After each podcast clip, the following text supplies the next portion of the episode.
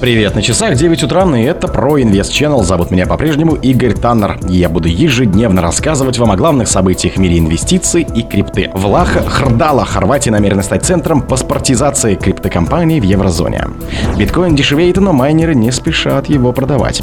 Питер Брант, биржа Binance, является скам-проектом. Глава марафона высоко оценил вероятность одобрения биткоин ETFI. Аналитик Али Мартинес ожидает новую капиталяцию на крипторынке. Команда Aptos представила гибкий стандарт токенов. Спонсор подкаста Глаз Бога. Глаз Бога это самый подробный и удобный бот пробива людей, их соцсетей и автомобилей в Телеграме. Влаха Хрдала, Хорватия намерена стать центром паспортизации криптокомпаний в еврозоне. Президент Ассоциации блокчейна и криптовалют Хорватии заявил, что его страна намерена стать первой в еврозоне, представляющей участникам криптовалютной индустрии возможность прохождения процедуры паспортизации, определенной законом ЕС о криптовалютах. Влаха Хрдалан рассказал, что агентство по надзору над финансовыми услугами Хорватии разработало свод национальных правил, которые регулируют реестр криптовалютных активов, позволяющим компании пройти регистрацию у финансовых регуляторов страны в течение 60 дней. Практика паспортизации является одним из ключевых элементов МИКа, поскольку финансовые компании имеют право базироваться в одном государстве, члене еврозоне, а затем предоставлять услуги и клиентам в других странах Союза под эгидой правил страны регистрации. Глава ассоциации считает, что предоставление отраслевым компаниям возможности зарегаться заблаговременно до вступления в силу закона МИКа в 2025 году побудит участников рынка цифровых активов разместить офисы именно в балканской стране, чтобы затем предоставлять криптоуслуги по всему Евросоюзу. Биткоин дешевеет, но майнеры не спешат его продавать. Несмотря на коррекцию цены биткоина на 12%, сложность майнинга достигла исторического максимума, а баланс на кошельках майнеров по-прежнему растет. Недавнее падение курса битка спровоцировало разговор о том, что рынок заходит на новый виток медвежьего тренда. Однако майнеры биткоина не теряют присутствие духа и не спешат продавать монетки. По данным CoinWars, после недавнего падения цены биткоина сложность добычи актива составила 55,62. Сложность майнинга измеряет сложность добычи блока биткоина в терахеш. Когда растет сложность майнинга, растут также конкуренция между майнерами и безопасность сети биткоина. Сейчас хешрейт биткоина близок к историческому максимуму. Один из членов криптосообщества написал в социальной сети X, бывший Twitter.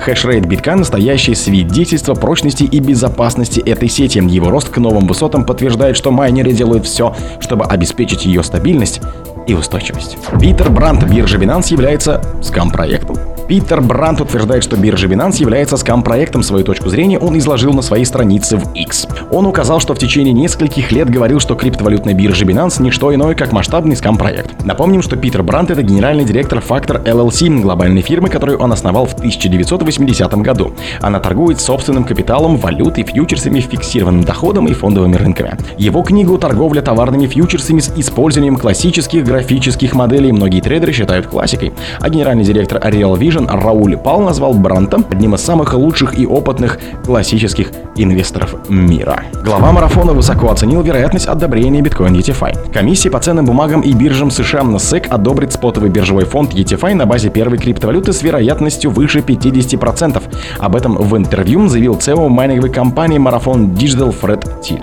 Я не знаю, стоит ли делать прогнозы на что-то подобное, поскольку даже Ларри Финк из BlackRock пытается получить одобрение биткоин ETFI. Это говорит о том, что у них довольно высокая степень уверенности в успехе, заявил Тиль.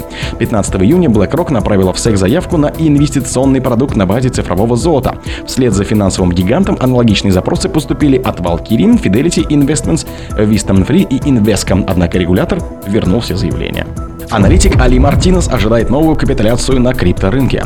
Криптовалютный рынок пережил довольно сложную торговую неделю. Участники торгов стали свидетелями массовой капитуляции длинных позиций, масштабы которых превысили 1 миллиард долларов. На текущий момент многие активы консолидировались, однако многие эксперты сходятся во мнении, что проблема на этом пока не закончилась.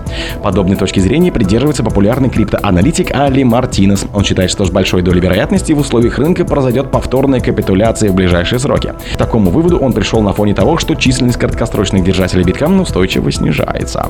Также он оценил метрику, которая отражает соотношение прибыли и убытков краткосрочных трейдеров.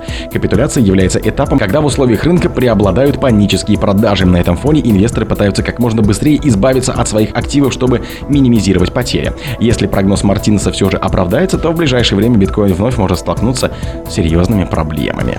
Команда Aptos представила гибкий стандарт токенов.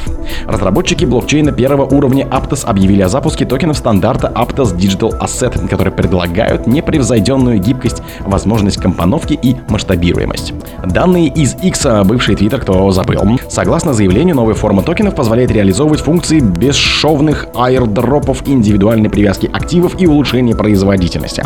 В Aptos отметили, что благодаря упрощенному управлению, улучшенному интерфейсу и возможности выпускать собственные NFT, разработчики децентрализованных приложений могут создать более динамичные и адаптивные экосистемы. О других событиях, но в это же время не пропустите. У микрофона был Игорь Таннер. Пока.